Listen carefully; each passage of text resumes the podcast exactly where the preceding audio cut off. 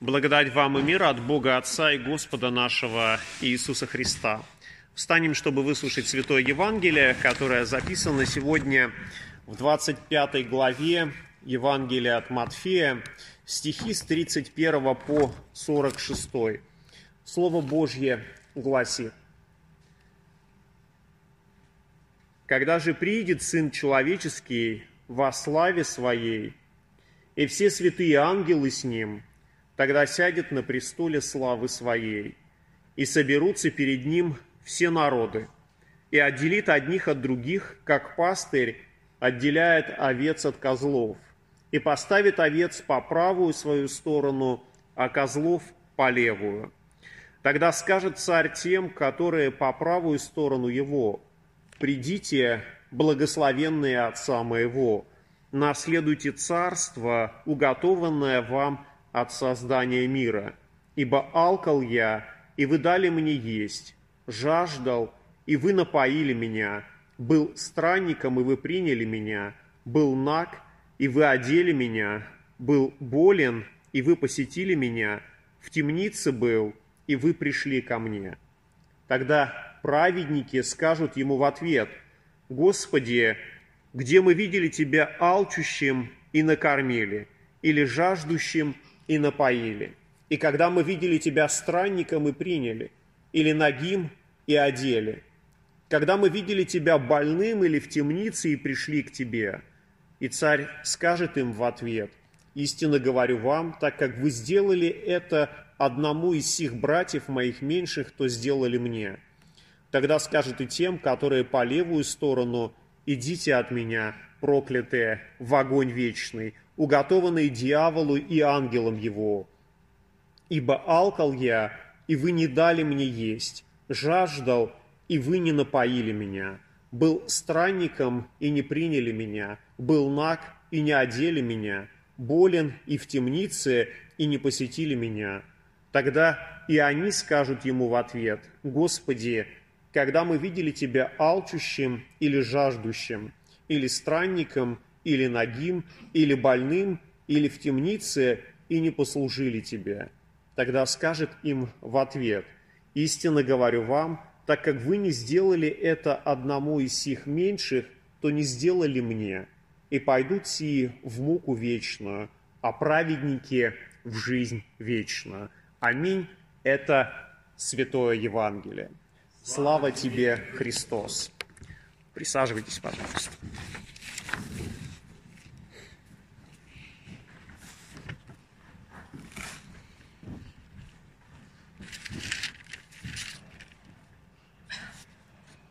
Как осень, время сбора урожая, так и последние дни э, тоже в Слове Божьем употребляются некоторой жатве. И когда мы э, собираем урожай, то мы проводим некоторую сортировку. Э, еще будучи студентом, вспоминаю, что приходилось ездить э, на картошку и ее нужно было собирать и каким-то образом сортировать. Крупную отдельно, мелкую отдельно, резаную отдельно. И это было, ну, на самом деле не так сложно. И так можно отделить, э, ну, помидоры, какие-то ягоды и прочее. А что, если нам нужно отделять э, и выбирать те плоды, у которых самое ценное находится внутри? Сортировать э, ну, арбузы гораздо сложнее, то есть выбирать тот, который уже созрел, который спелый, э, порой оказывается очень сложно. А если мы должны отсортировать хорошие орехи от э, плохих орехов, то окажется, что это сделать э, ну, очень сложно.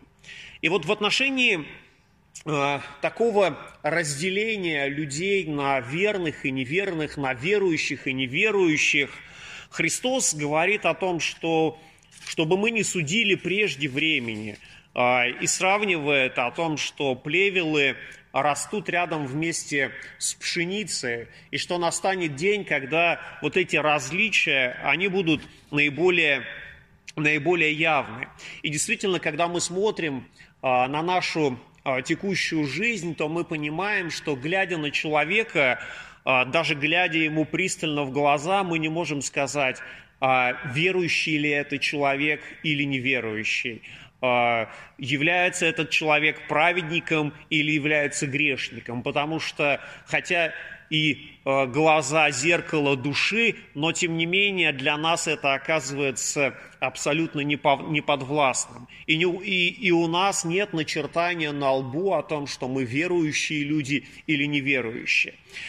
И действительно, когда настанет э, судный день, когда настанет этот день жатвы, то Христос будет отделять э, своих от, чужих. И это называют а, последним судом.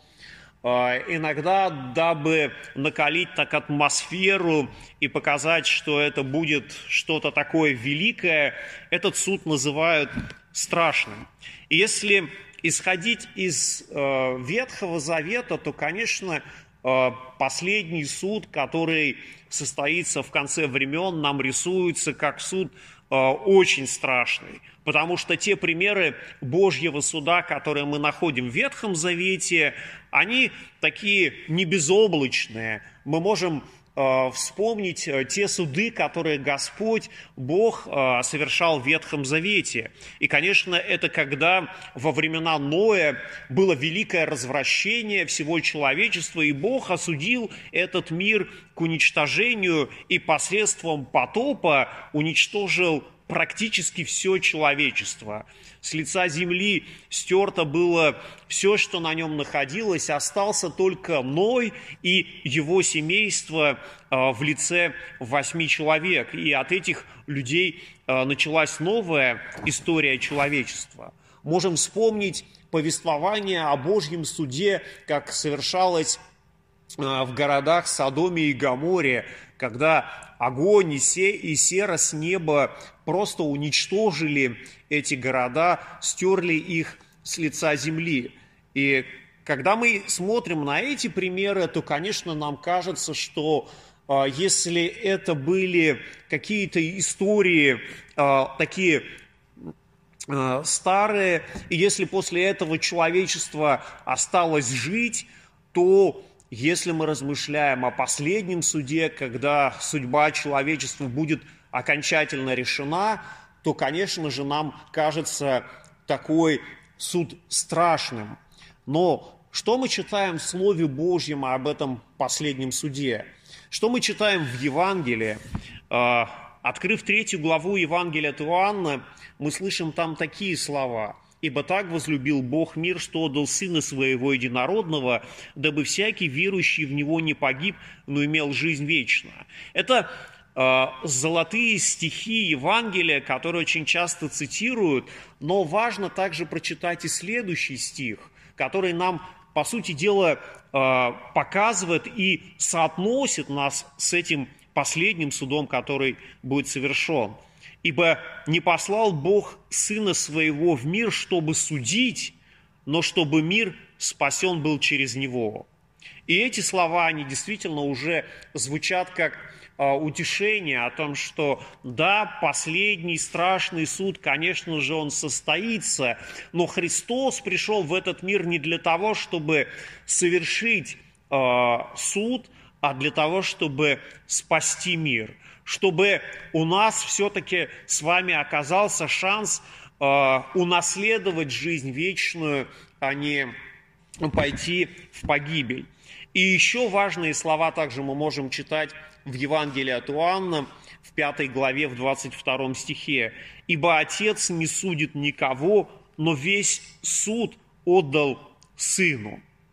И, конечно, уже эти слова, они звучат по-другому. Если в Ветхом Завете мы видим справедливый Божий суд, когда Бог стирает с лица все существующее, когда города стираются в пепел, а, это деяние Божье, то здесь нам говорится о том, что весь суд отдал Сыну, а Сын пришел в кротости и смирении – и, наверное, размышляя о Христе как о судье, нам рисуется не совсем понятная картина. А как же Христос совершает суд, если Он э, призывает к прощению, если Он призывает к милости, говорит о том, что молитесь за гонящих вас, э, молитесь за проклинающих вас. Будет ли такой суд справедливым? Э, является ли Христос справедливым или праведным судьей? И, конечно, ответ – да, Христос является абсолютно справедливым судьей, а, ибо и в псалме мы с вами читаем «Праведен, праведен Ты, Господи, и справедливы суды Твои». Христос воистину является праведным судьей, потому что э, за всякий грех должно быть э, возмездие. Э, и Господь наш Иисус Христос за наши грехи совершил справедливое воздаяние, Он вознес их на Голгофский крест и искупил. В послании римлянам мы с вами читаем «Ибо возмездие за грех – смерть». И это действительно так, за наши грехи была совершена смерть. А дар Божий – жизнь вечная во Христе Иисусе Господе Боге нашем. И таким образом мы можем сказать, что Христос воистину является справедливым судьей, который за наши грехи, за наши проступки, за наши э, нарушения закона Божьего совершил справедливое воздаяние. Э, Божий Сын взял на себя грехи всего мира. И в сегодняшнем Евангелии мы, мы видим, как Христос приходит а, в своей славе, и ангелы Божии вокруг него, и он отделяет одних от других, отделяет одних людей от других, как пастырь отделяет овец а, от козлов. И вот что удивительно, то иногда нам кажется о том, что суд – это такое явление, особенно последний суд, когда будут взвешиваться наши хорошие дела – добрые дела, каких было больше, каких было меньше, и вот эта чаша добрых дел, чаша злых дел, но как мы видим, ну, об этом вообще речи не идет. И даже читая Евангелие, мы не видим никаких вот этих весов, и Божье правосудие совершается не потому, что сколько мы совершили грехов и сколько мы совершили добрых дел. Об этом вообще нет речи, но речь идет совсем о другом. Речь идет об отношении со Христом. В Евангелии э, этого дня мы читаем, по сути дела, одну простую мысль. Вы сделали что-то или вы не сделали, и, по сути дела, это отношение со Христом. В теологии мы очень часто говорим о том, что наш Бог является Богом сокрытым. А, в Ветхом Завете есть примеры, когда, например, Бог говорил с Моисеем через горящий куст. Этот куст горел, но не сгорал, и Бог через это обращался к Моисею. А, но мы также можем сказать о том, что Бог неоднократно и многообразно говорил нам через пророков, как мы читаем в послании евреям. И там же есть следующие слова, что в последние дни Бог говорил в Сыне. Когда эти времена прошли, когда Слово Божье от устной речи стало письменной, мы с вами можем довольствоваться тем, что Бог говорит нам через э, написанное чернилами, или в нашем варианте через эти страницы, которые э, соединены в едином э, Писании, Слове Божьем Ветхого и Нового Завета – Бог говорит к нам э, через вот, книгу, и действительно э, в, посла... в Евангелии от Иоанна мы с вами читаем, в начале было Слово, и Слово было у Бога, и Слово было Бог. Бог скрывает себя на страницах Священного Писания – и в то же время, когда мы открываем Священное Писание, через эти страницы, через эти буквы, слова, предложения, главы, Бог открывает нам себя. Бог делает себя нам явным. Бог также скрывает себя в водах святого крещения, когда мы видим просто воду, но это вода животворящая, которая уподобляет смерти и воскресению Христову, что, омываясь водою, мы умираем для греха и воскресаем для новой жизни. И Христос также скрывает себя в плодах земли, в хлебе и вине, в святом причастии. Мы не видим присутствие самого Христа, но Он обещал быть там. И вот через перечисленные э, средства благодати Господь Бог дает нам веру. Дает таким не совсем понятным образом, сокрытым образом, но через свое слово, через благодатные таинства Господь Бог невидимым для нас образом дарует веру, дарует посредством Святого Духа. Святой Дух через слово и таинство пробуждает в нас состояние веры. Но вера же нам дается не просто так. Вера нам дается для того, чтобы однажды все-таки мы Э, оказались снова в общении с Богом, чтобы вот это сокрытое, что от нас сейчас э, скрыто, э, оно все-таки было явлено. Ведь однажды мы были сотворены по образу и подобию Божьему и находились в непосредственном общении с Богом, но из-за греха это общение было прервано. И вера нам дается для того, чтобы это общение было восстановлено. И поэтому состояние э, веры, которое Господь нам дарует, оно не просто так. А в послании евреям мы с вами читаем «праведный верою жив будет, а если кто поколеблется, не благоволит к тому душа моя». И вот мы можем думать, что вера – это просто состояние, которое мы с вами обретаем благодаря Слову, благодаря таинствам, благодаря тому, что Господь дарует нам ее, мы ее приобретаем.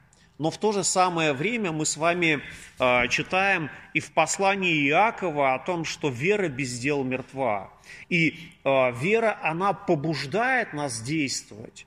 Э, в послании Галатам мы читаем «вера, действующая любовью». А, в послании евреям мы видим многочисленные примеры Ветхого Завета, в которых перечислены, как герои страниц Священного Писания совершали великие дела верою. Не потому, что они были какие-то особыми людьми, праведными людьми, а, с какой-то особой силой воли или а, с каким-то железным характером, но именно благодаря тому, что Бог даровал веру, они совершали эти дела. И в сегодняшнем Евангелии мы тоже видим эти дела, которые оказываются явными и которые, оказываются, влияют на то, что где мы с вами, э, где мы с вами окажемся. Но самое удивительное в сегодняшнем Евангелии мы видим, что э, люди, которые вот благословенные от Отца, которые наследуют Царство Небесное, они не знали, что их дела способствовали вере. И это очень хорошо и правильно нам показывает учение об оправдании верой. Потому что верующий человек совершает добрые дела не потому, что через них хочет наследовать жизнь вечную, не потому, что думает через добрые дела искупить свои грехи, а потому что по-другому не можем. Мы с вами не можем по-другому, потому что Господь Бог полагает нам на сердце любовь к ближнему, полагает нам э, на сердце заботиться о тех людях, которые нас окружают.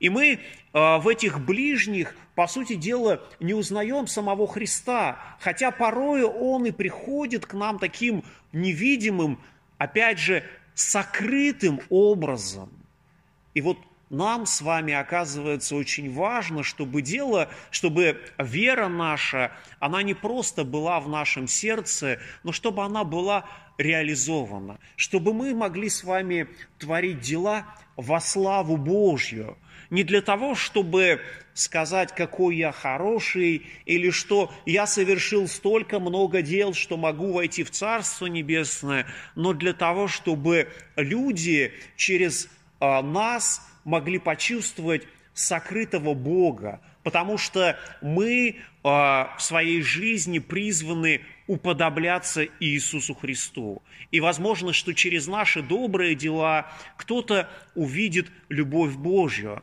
как мы можем с вами прочитать а, в послании Иоанна, о том узнают, что вы мои ученики, потому что имеете любовь между собой. И действительно, а, последний суд, который совершится в конце времен, это не то время, когда мы предстанем перед Богом и скажем, вот мы сделали столько или мы сделали столько, а это будет целиком и полностью Божье деяние. Как мы э, читаем в сегодняшнем Евангелии, что Он отделит а потом уже будет говорить о том, что вы сделали это, а вы не сделали этого. И что же нам нужно сделать, чтобы все-таки войти в Царство Небесное? В книге Деяния апостолов мы читаем очень простые, но а, важные слова. «Веруй в Господа Иисуса Христа, и спасешься ты и весь дом твой, и мир Божий который превыше всякого ума соблюдет сердца ваши и помышления во Христе Иисусе. Аминь.